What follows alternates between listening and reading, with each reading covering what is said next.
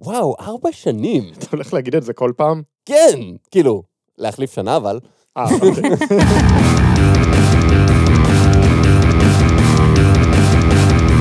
שלום לכולם, אני גל, איתי נמצא עם חגי. היי. וליבי. היי. למזק, למה זה קיים? המקום בו אנחנו שואלים את השאלה שהיא השם שלנו, והפעם, וכו ארבע. חגי, וכו ארבע. למה זה קיים? אז עוד שנה של אמזק עברה, ולכן אנחנו עושים בפעם הרביעית פרק של דברים מוזרים שמצאנו או קיבלנו בשנה החולפת, שלא מתאימים לפרק שלם. זה כמו שארית של החילוק, נשארים כל מיני נושאים, ואז פשוט לוקחים אותם ושמים אותם לפרק אחד ביחד. שזה כמובן מעיד על איכות מצוינת של הנושאים. אז בואו נתחיל. והפעם, חיזוי העתיד באמצעות המזון. חגי, חיזוי העתיד באמצעות המזון. למה זה קיים? אז חיזוי העתיד באמצעות המזון הוא ספר מאת התזונאית היפנית נוריקו קוריאמה, שיצא בהוצאת אור עם בשנת 2000. הטענה המרכזית של הספר היא שניתן לגלות פרטים על האישיות של אנשים לפי המזון שהם הכי אוהבים. תביאו לי לחם שום ואני פשוט אגיד לכם מה שאתם רוצים, מה זה הסיבוך הזה? שככה בדרך כלל חיזוי עתיד עובד, כן? חיזוי העתיד הוא אחד הנושאים החמים כיום. ראו כמה מהספרים שמתפרסמים עוסקים באסטרולוגיה, נוסטרדמוס, קריאת כף יד, קריאה בקלפי טארוט, קריאה בלוח אואיג'ה. וויג'ה. וויג'ה. הרשימה אינסופית, אך עוד לא נתקלתי בספר המדבר על כך שהמזון שאנו אוכלים משפיע על אישיותנו ועל סיכויי ההצלחה שלנו. היא כאילו הסתכלה על דיאגרמת ון וראתה שיש את התחום של חיזוי עתידות, שאנשים אומרים בו מה שבא להם בלי ביסוס אמיתי, ויש גם את התחום של תזונה, שאנשים אומרים בו מה שבא להם בלי ביסוס אמיתי, והבינה שהמקום שלה הוא בדיוק באמצע ביניהם. טוב, לפחות היא יודעת במה היא מתמקדת.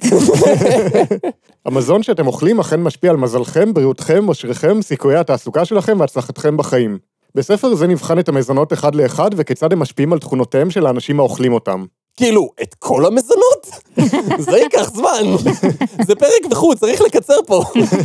הספר יצא מטעם מכון קוריאמה לחקר הבריאות והתזונה, שנוסד על ידי קישי קוריאמה, שהוא אבא של המחברת. שזה לא בהכרח סימן רע, אבל זה בוודאות לא סימן טוב. קישי קוריאמה חלה בשחפת בעודו סטודנט ביפן בשנות ה-20, והיו בטוחים שהוא הולך למות. ואז הוא קרא ספרים של אפלטון ותומאס אדיסון, שממליצים על תזונה טבעית לבריאות. תומאס אדיסון? אז הוא קרא ספרים של שני אנשים עם אפס רקע בתזונה, אכל מה שהם אמרו והבריא?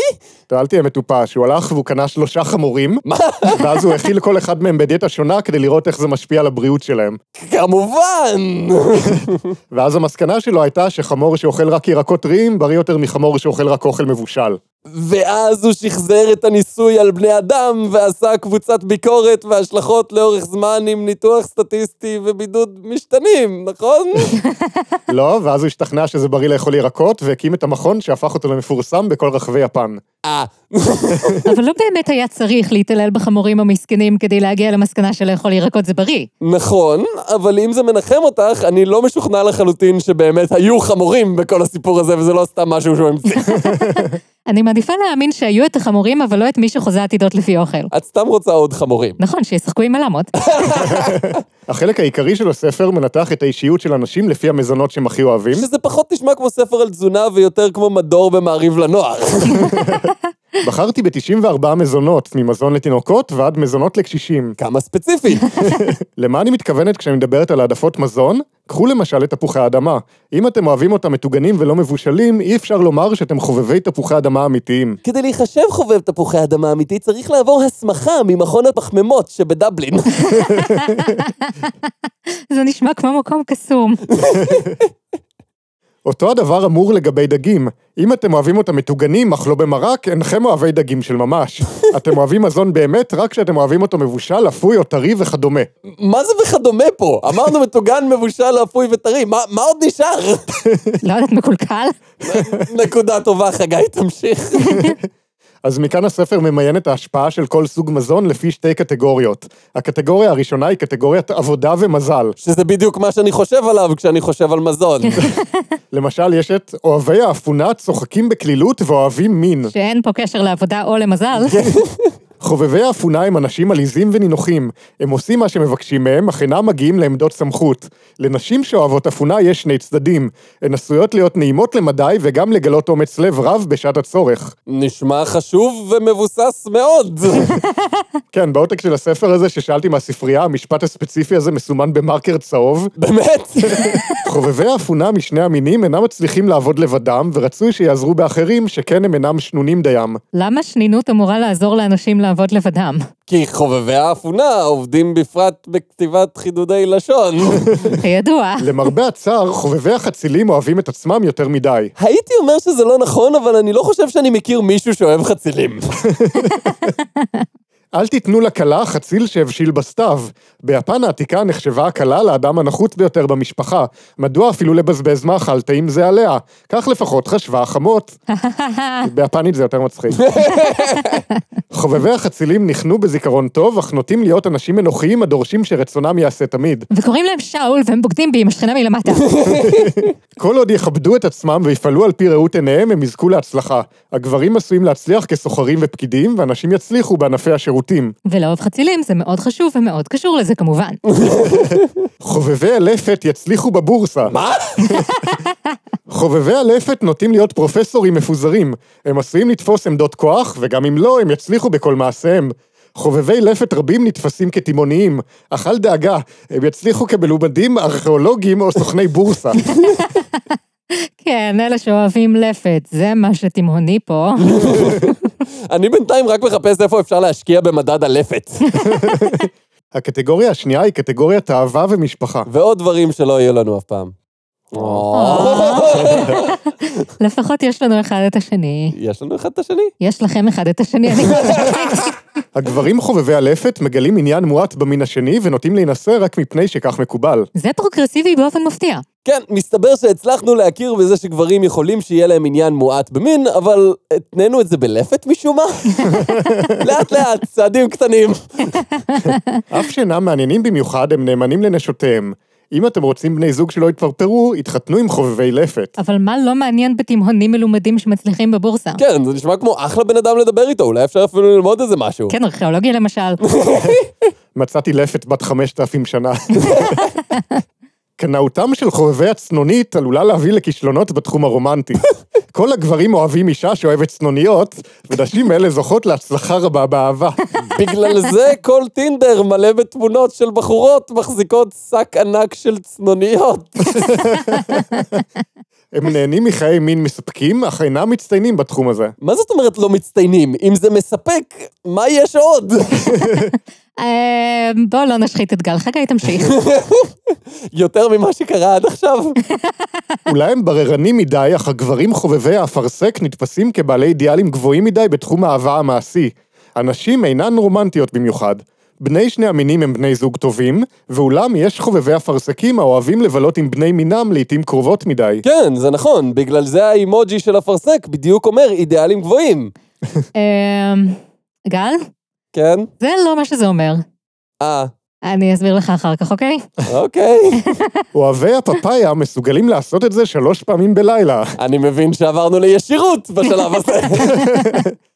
כשהפפאיה מאדימה, הרופאים מכחילים. זו אמרה יפנית המצביעה על כך שכאשר הפפאיות הבשלות מיובאות ליפן, אנשים רבים מבריאים והרופאים בטלים מעבודה. זה מזכיר לי אמירה יפנית מפורסמת אחרת שאומרת, תפסיקו לנסות לתרגם אמירות ביפנית, זה לא נשמע הגיוני. לחובבי הפפאיה שפע של אנרגיה מינית, הם נהנים מאוד להתעלס וזוכים לסיפוק בתחום זה. שוב, אם אתה לא זוכה לסיפוק בתחום זה, אתה עושה משהו לא נכון. תראה, לפעמים זה פשוט לא קורה וזה בסדר, למה להכניס אנשים ללחץ? זה נכון, אבל מצד שני, מה שאני יכול לומר לך, זה אה, אז חגי. חיזוי העתיד באמצעות המזון. למה זה קיים? כדי שאנשים תימוניים ידעו שזה לא הם, זה הלפת. והפעם, משתנות אינטראקטיביות. אוי, לא. חגי, משתנות אינטראקטיביות. למה זה קיים? אז לפי ויקיפדיה, משתנה אינטראקטיבית היא מכשיר שמאפשר למשתמשים לשחק במשחקי וידאו, או לשלוט בתצוגות אינטראקטיביות בזמן השתנה. בדרך כלל מדובר במשתנה שמצוידת במד לחץ, שמודדת את העוצמה והמיקום של זרם השתן, ומסך LCD שמציג גרפיקה מונפשת. אני כל כך בטוח שיש מישהו איפשהו שמשדר את המשחקים האלה לצפייה דרך האינטרנט, עם ערוץ כלשהו שהשם שלו הוא משחק מילים על המילה סטרימינג. אה, חברת קפטיב מידיה הבריטית עיצבה משתנה אינטראקטיבית עם משחקים כמו למשל קלבר דיק, שבו ניתן לענות על שאלות טריוויה של כן ולא באמצעות השתנה לימין או לשמאל. מה, כבר אי אפשר לסמוך על אנשים שיקחו את הטלפון איתם לשירותים כמו בני אדם? עדיף שיישאר בכיס עד שהם שוטפים ידיים, תודה. עוד משחקים שיש להם, התותח של הקפטן, משחק שבו אתה שולט בתותח ונלחם בפיראטים על ידי זה שאתה יורה כדור תותח לתוך שער. וואו, זה כאילו התחילו עם הרעיון ואז נגמר להם באמצע? לא נורא, רק צריך להירגע קצת וזה יחזור. שלוף את הצינור שלך, משחק שבו אתה צריך לכבות שריפה. ישר ולעניין. וכמובן משחק הספורט הידוע, מרוץ 100 מיליליטר. בסוף המשחק אתה יכול לגשת לאתר שלהם ולרשום את הניקוד שקיבלת בלוח התוצאות, ואפילו לפרסם אותם בטוויטר. אל תשאלו איך מקלידים את הטקסט, אבל... ובין משחק למשחק, המכשיר מציג סרטוני יוטיוב וממים. שזה תכלס המקום המושלם עבור סרטוני יוטיוב וממים. בשנת 2007, שני מהנדסים בלגים פיתחו משתנה דומה לזה בשם Place to P, שזה משחק מרוץ מכוניות שנשלט על ידי שתן, ואם אתה לא מכוון נכון, אתה מקבל התראה על נהיגה בשכרות. וזה גם עושה מדידה תוך כדי של ה... לא? אבל הפרויקט נכשל לאחר שמשטרת בלגיה אסרה על התצוגה של המכשיר בתערוכה בטענה שהוא פוגעני. מה, כלפי מי זה פוגעני? אנשים? כאילו באופן כללי, בני אדם? כמו כן, היוצרים הציעו שהטכנולוגיה תשמש להצבעה בתחרות מיס בלגיה, אבל ככל הנראה זה לא קרה בסוף. מעניין למה. חברת סגה היפנית פיתחה את הטוילט, שזה כמו טוילט רק עם Y, אה, שכולל ארבעה משחקונים שונים. מנקן פיס, משחק שנקרא על שם הפסל הילד המשתין בבריסל, שנותן לשחקן ניקוד על פי כמות ועוצמת ההשתנה. ניקוי גרפיטי, משחק שבו השחקן מנקה קיר וירטואלי מגרפיטי באמצעות שתן. הרוח הצפונית, השמש ואני. השחקן משחק את הרוח שמנסה לנשוף על חצאית של נערה כדי להרים אותה, ואתם כבר מבינים איך זה עובד. וחבל שכך. החיים שלי היו יותר טובים כשלא הבנתי איך זה עובד. וקרב חלב מהאף, שמאפשר להשוות את עוצמת השתן שלך לזאת של השחקן האחרון שהשתמש במשתנה, דבר שמיוצג על המסך על ידי שני מתאבקי סומו, שיוצא להם זרם של חלב מהאף. זה לא איך שסומו עובד. אני לא יודעת איך סומו כן עובד, אבל אני בטוחה שלא ככה. שכלול נוסף של הטוילט הוא היכולת לשמור את הניקוד שלך על גבי דיסק און קי. למקרה שיש לך דיסק און קי בכיס ואתה רוצה להשוויץ לחבר'ה אחר כך. ולמי שלא רוצה לנסוע עד טוקיו בשביל לשחק במשחקים האלה, במשחק הוידאו יקוזה קיוואמי 2 ניתן להיכנס לשירותים ציבוריים ולשחק בגרסה וירטואלית של המשחקים, כולל מסך הסבר שמראה איך אפשר לשלוט בשתן הווירטואלי שלך, כדי לשלוט במשחק הוידאו שבתוך משחק הוידאו. והנה עוד הוכחה שלא כל דבר שאפשר לעשות, כדאי לעשות. עם כל הטריטוריאליות הזאת, זה מפתיע אותי שאין משחק סוגר שטחים. אה, חגי. משתנות אינטראקטיביות. למה זה קיים? כדי להימנע ממצב שאתה 15 שניות לבד עם המחשבות שלך. והפעם, השרלילית. חגי, השרלילית. למה זה קיים? אז השרלילית היא אומנית ופעילה בתנועת המחאה עת לאהוב, שמגדירה את עצמה כתנועה אזרחית של נכים למען אהבה וחשק, חבורה של אומנים, אנשי תקשורת ושיווק, שחברו יחד ליצור שיח חיובי על מיניות ואהבה, דימוי גוף וחשק. אוקיי, עד כאן בסדר גמור. והם גם מתנגדים לחיסונים, לא משנה. וכמו כן היא היוצרת מספר אחת בארץ של אומנות אירוטית בנושא אהוד ברק. סליחה, מה? כן, כן, היא כותבת עליו שירים בפייסבוק, אוקיי. כמו למשל, אתה לא צריך חיבור לקרקע או קרח מפונק, אתה צריך אמבטיה חמימה, ואומנית בלאהוב אותך בדיוק כמו שאתה. נעה עליך בקצב הנשימה שלך, מתגברת כמו שערה, מתמסרת לכל תנועה עדינה, אל תפסיק, דמית. כולי על קצה הלשון שלך, ורק אתה קיים עכשיו, מראים בי ברק אחרי ברק. אוקיי, אני מבין מה שאתה אומר, אבל זה לא בהכרח עליו, כאילו. כן, אז מה לגבי מנהיגות, או למה אהוד ברק? השלוך מפזדלוך, או הגאון ממשמר השרון, או חרמן העל שגמר רמטכ"ל, או ההוא בלי בגרות שאת סטנפורד סיים במהירות, או פורץ המנעולים שככה תפס מחבלים, או האיש והזקן של קסטרו שעל הפסנתר הוא מסטרו, אה. או ראש ממשלה ותיק שעבורו גם מצוין זה בלתי מספיק, או ההיפי ילד פרחים שלבש שנים רק מדים, או המאהב הכי לאט ועמוק, שאיתו אני ממריאה הכי רחוק. אז שים תקליט יא דגנרל ידוע, עד סוף צד ב' מבטיחה עונג פרוע. השטג אומנוטיז, השטג ליצני אהבה, השטג אהודדי. אהוד דדי? אהוד דדי. אוקיי, טוב, זה כבר יותר ספציפית עליו, אני מניח. לטובת המאזין אהוד ברק, אני מצטערת, כולנו חשים את כאבך. הוא פטרון? לא שידוע לי, אבל אולי בשם בדוי. פרק זה מוגש לכם בחסות חמלי פלוס, היחיד עם אפקט החממה. יש לה גם אתר אישי שבו היא מציעה להורדה את הספר "שלום חתיך, שירי פיתוי", אותו היא מתארת כך: ראש הממשלה במיל אהוד ברק הוא ההשראה של השרלילה לאומנות, פיתוי וחשק, האיש הוא דדי לוהט, ג'נטלמן וקצין, חכם ומצחיק, ואני לא הבנתי למה שהגובה שלו, הגיל שלו, ההיסטוריה שלו, בסוגריים ימי, או היותו פוליטיקאי ומנהיג בעבר ובהווה אמור להוריד לי מהחשק. להפך, הוא גם לא כליל השלמות, זה רק לוהט יותר ואמיתי יותר. אוהב את בני אדם וכאלה שהלב הגדול מציץ להם מהחיוך. לראש הממשלה במיל אהוד ברק יש אופי חם אמיתי לגמרי. אז אין לראות בדף זה הזמנה להתחיל איתי, למעט אם אתה במקרה אהוד ברק. אז אה, אהוד... אה, כן. אגב, אני רק רוצה לציין שבמיל זה קיצור של במילואים, שזה לתפקידים שעושים בהם מילואים, שזה תפקידים של צבא, זאת אומרת, הוא רמטכ"ל במיל, הוא לא ראש ממשלה במיל, הוא ראש ממשלה בדימוס. מה אם מקפיצים אותו כל פעם לשבועיים פשוט להיות כזה במשרד ראש הממשלה ולא לעשות כלום? פשוט לעשות שמירות. למזק עושים סאטירה. כן, גל, זה מה שמפריע לך, הדיוק? את חדשה פה? לצערי לא. תודה רבה, חגי תמשיך. בכל מקרה, הספר זכה לביקורת נלהבת. בפרט ממבקר מסתורי אחד בשם א'.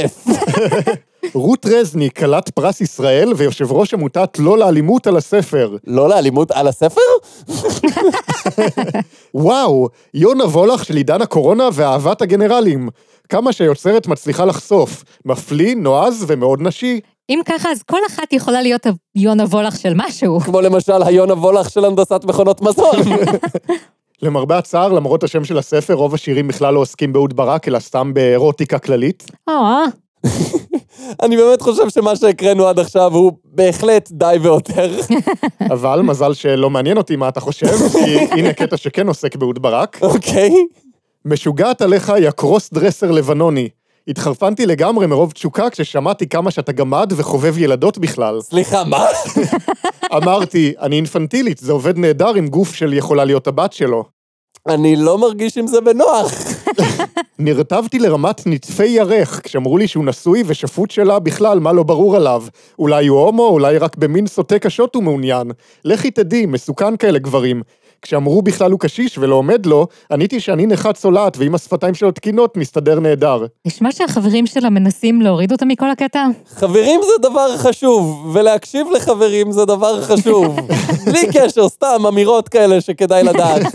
תבין, שגרתי לחלוטין שהמוח מתפשט לי קצת. מה? מכל הטייקון שנדבק לך כזה טוב על החיוך חכם החתולי. זה לא חדש, זה קורה לי שנים מכל מילה עליך, אבל היום התפוצצתי מעונג שמישהו לחש לי, הוא חושב שאת ממש לוהטת ורוצה עוד ומת לדעת. אני לא הבנתי כמעט כלום מזה, אבל מה שאני כן הבנתי עשה לי לא נעים. ולמקרה שאתם טועים, כן, יש גם גרסת אודיובוק בהקראת המחברת. לא תהינו, תודה רבה. חוץ מזה, היא גם כתבה לאחרונה ספר באורך מלא, בשם סופה במדבר, שכמובן שלא קראתי, אבל יש באתר שלה קטע לדוגמה, שנראה לי שמספיק. ואולי אפילו יותר ממספיק. סיפור אהבה פנטסטי על אהוד ברק ואחת שהעזה לאהוב אותו, כמעט תמיד. מה זאת אומרת כמעט תמיד? את בפנים או בחוץ, גברת? אז הנה כמה שמות נבחרים של פרקים מתוך תוכן העניינים של הספר. דלוריאן לסואץ. שפשוף קל ונעים. חוזרת בתשוקה. אהוד ברק מוכיח שגם לחללית יש האצה להמראה. לא ידעתי שהוא פיזיקאי גם. בפתיח של הספר היא כותבת, כולם שמעו על הראש המפורסם, אבל מה הלך בלב של האסטרטג הכי גדול בתולדות מדינת ישראל בכל השנים האלה? משהו כמו... כל קשר למציאות אינו מקרי בהחלט. סיפור אהבה פנטסטי מההיסטוריה המאוד אמיתית, כוכבית. ובכוכבית כתוב, כלל האנשים ומערכות היחסים המתוארות מתוך חייו, משפחתו, חבריו, פקודיו או עמיתיו של אהוד ברק המוזכרים בספר, בדויים לחלוטין ויצירי דמיונה הפורה של המחברת. הכל בדוי, אך קרה במציאות כלשהי. ומעכשיו אני אגיד תודה מדי יום שאני במציאות הזאתי ולא במציאות של הספר הזה. אבל דווקא במציאות ההיא מחלקים לחם שום חינם ויש למות משוטטות ברחוב. אבל במציאות שלנו יש חתולים משוטטים ברחוב. אבל אני לא רוצה שהחתולים ישוטטו ברחוב, אני רוצה שיהיה להם בית. והלמות? טוב, אני לא יודעת כבר. בסדר.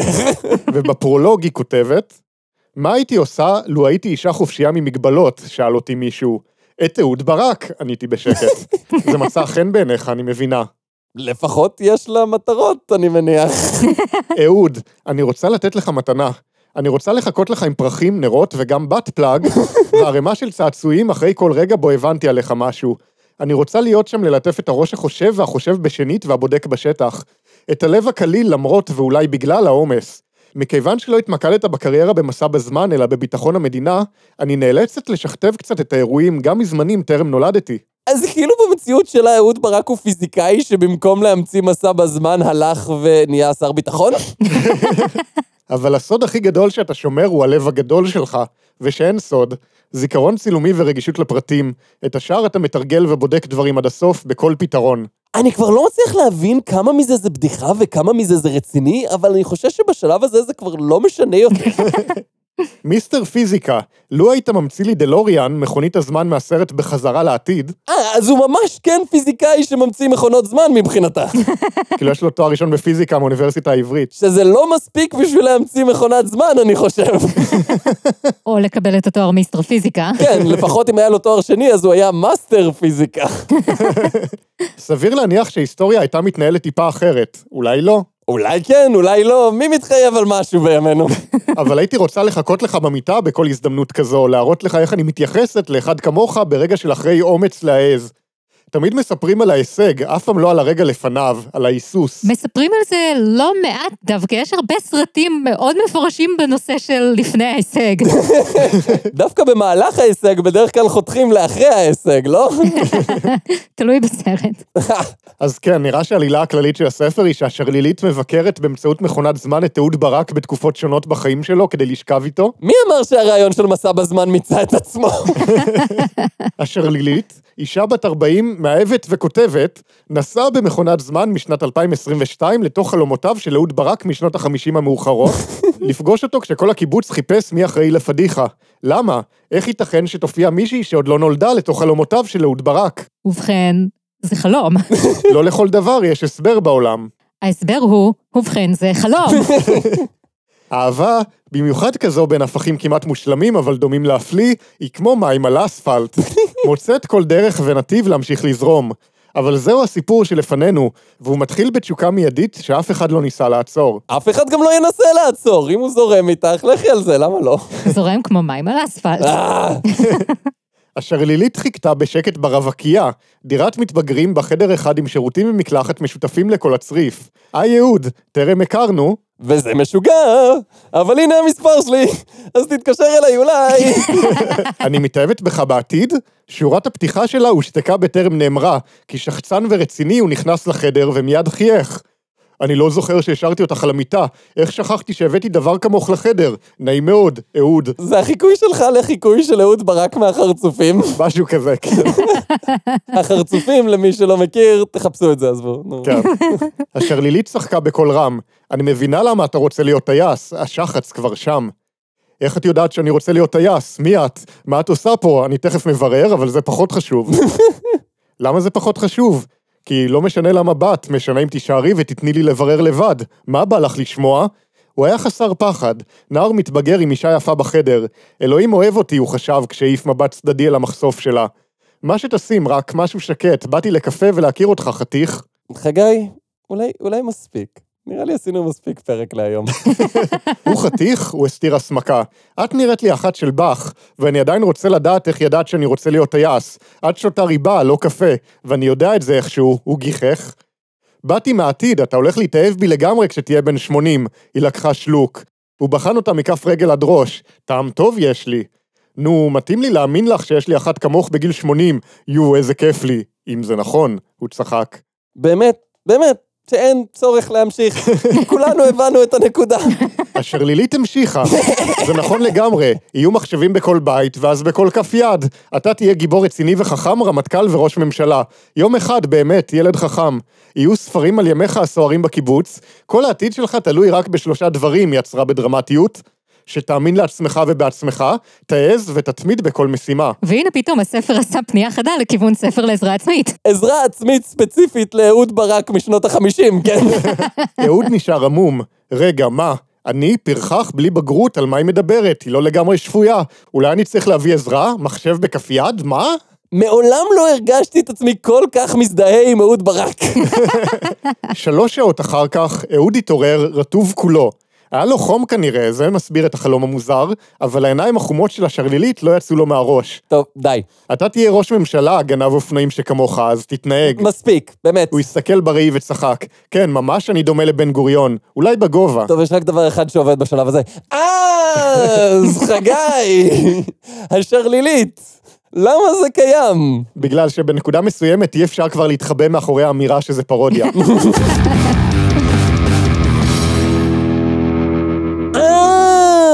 זה היה פרק 85 של למזק, שהוא גם פרק הארבע שנים, בערך. כן, אנחנו לא מחשבים את זה בדיוק. אבל לדייק זה כיף. לדייק זה כיף, אבל לזכור דברים זה קשה. זה נכון. חוץ מזה, אנחנו רוצים לתת קרדיט לדרור רפפורט, שנתן לנו את הפרק על השרלילית. שימו לב שאני לא אומר תודה רבה לדרור רפפורט, כי גם לי יש איזה שהן נקודות שאני צריך לעצור. אמרנו לו תודה בעבר, נגיד לו אולי תודה בעתיד, אבל בוא נעצור את זה כאן להיום.